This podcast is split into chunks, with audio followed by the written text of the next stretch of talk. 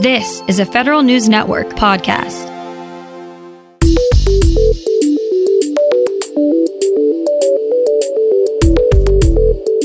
Coming up on today's federal newscast, in a twist no one saw coming, the Trump administration will be giving federal employees a raise next year. Federal unions want another day in court over the president's workforce executive orders. And agencies and military branches with locations in the southeastern U.S. are bracing for a possible visit from Hurricane Dorian. These stories and more in today's federal newscast.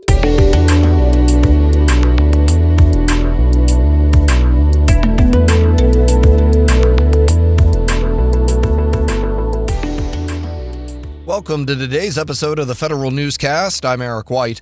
President Trump reversed course and announced plans to give civilian employees a pay raise next year. The 2.6% raise is effective January 1st. The move is a surprise because Trump recommended a pay freeze for federal employees in his 2020 budget proposal. Locality pay rates will stay the same at 2019 levels. The president's new proposal differs from the 3.1% pay raise the House passed earlier this year. Agencies' employee health and wellness programs are a mixed bag. The Office of Personnel Management evaluated agencies' work life, health, and wellness programs in its annual Well Check assessment. The average score for agencies was a 67%. 181 work sites from 31 different agencies participated in this year's assessment. OPM says the NASA Ames Research Center, the Department of Housing and Urban Development Region 2, and Immigration and Customs Enforcement's headquarters were the top three scorers. OPM says nutrition and lactation support are two specific areas where agencies need to improve. Agencies are required by law to provide private space and reasonable time for nursing. Federal employee unions are asking the full U.S. Court of Appeals for the D.C. Circuit to review the ongoing legal battle over the president's executive orders on collective bargaining and official time. Unions say a full court should reconsider their case. A three judge panel ruled back in July the U.S. District Court for the District of Columbia did not have jurisdiction to invalidate pieces of the president's EOs. Unions say a full court should reconsider their case because the first panel did not rule on the legal merits of the president's executive orders as a whole. The full appeals court must decide now whether to take up the case. The National Science Foundation named the winner of its Career Compass Challenge. Amy Huber, with the private sector company Jobsology, created the winning prototype. The NSF Challenge asked for prototypes of an IT platform that could help federal employees identify new skills and the training needed to pivot to emerging jobs. Huber's prototype is called Pathway U. It measures users' interests, personality traits, and workplace preferences to recommend specific careers. NSF launched the Career Compass Challenge as part of the Trump administration's ongoing efforts to reskill the federal workforce for new kinds of work.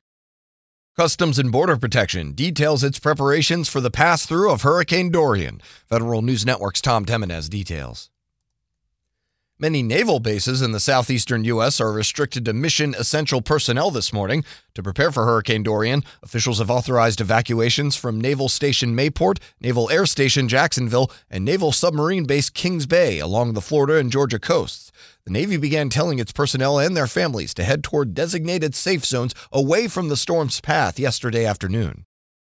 If Congress allows the creation of the Space Force, the National Guard says it will establish a Space National Guard. Officials say a new Guard branch is needed to align mission, requirements, and funding to the Space Force.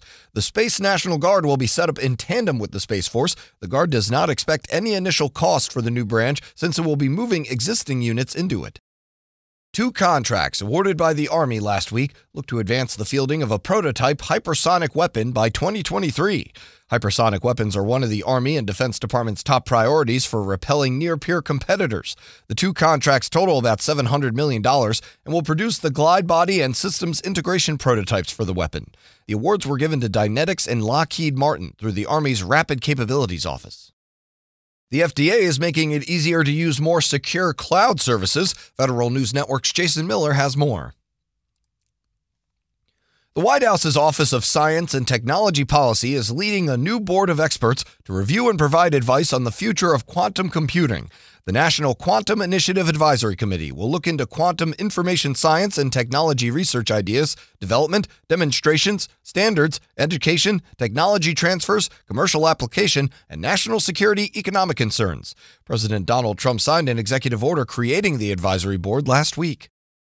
The Homeland Security Department plans to start using fake social media accounts to help enforce immigration law. Federal News Network's Jared Serbu has more. New challenges for the Homeland Security Department in its quest to relocate to a consolidated D.C. campus. Senator Rand Paul, chair of the Homeland Security and Governmental Affairs Federal Spending Oversight and Emergency Management Subcommittee, says up to 30% of the St. Elizabeth's campus in southeast Washington is unstable to build on because of what the General Services Administration's called anticipated slope instabilities. Paul highlighted the decade long project in his latest report on wasteful federal spending. An EPA expects to release updates to its Freedom of Information Act policy and procedures in December at the urging of its Inspector General. This comes after the agency updated its FOIA regulations in June, allowing political appointees to review documents before release. The IG said the agency has completed work on 13 pending FOIA recommendations, including strengthening record keeping for agency text messages. You can find more information about these stories at federalnewsnetwork.com. Search Federal Newscast, subscribe to the Federal Newscast on iTunes or Podcast One, and follow us on Twitter. Our handle is at Federal Newscast. I'm Eric White.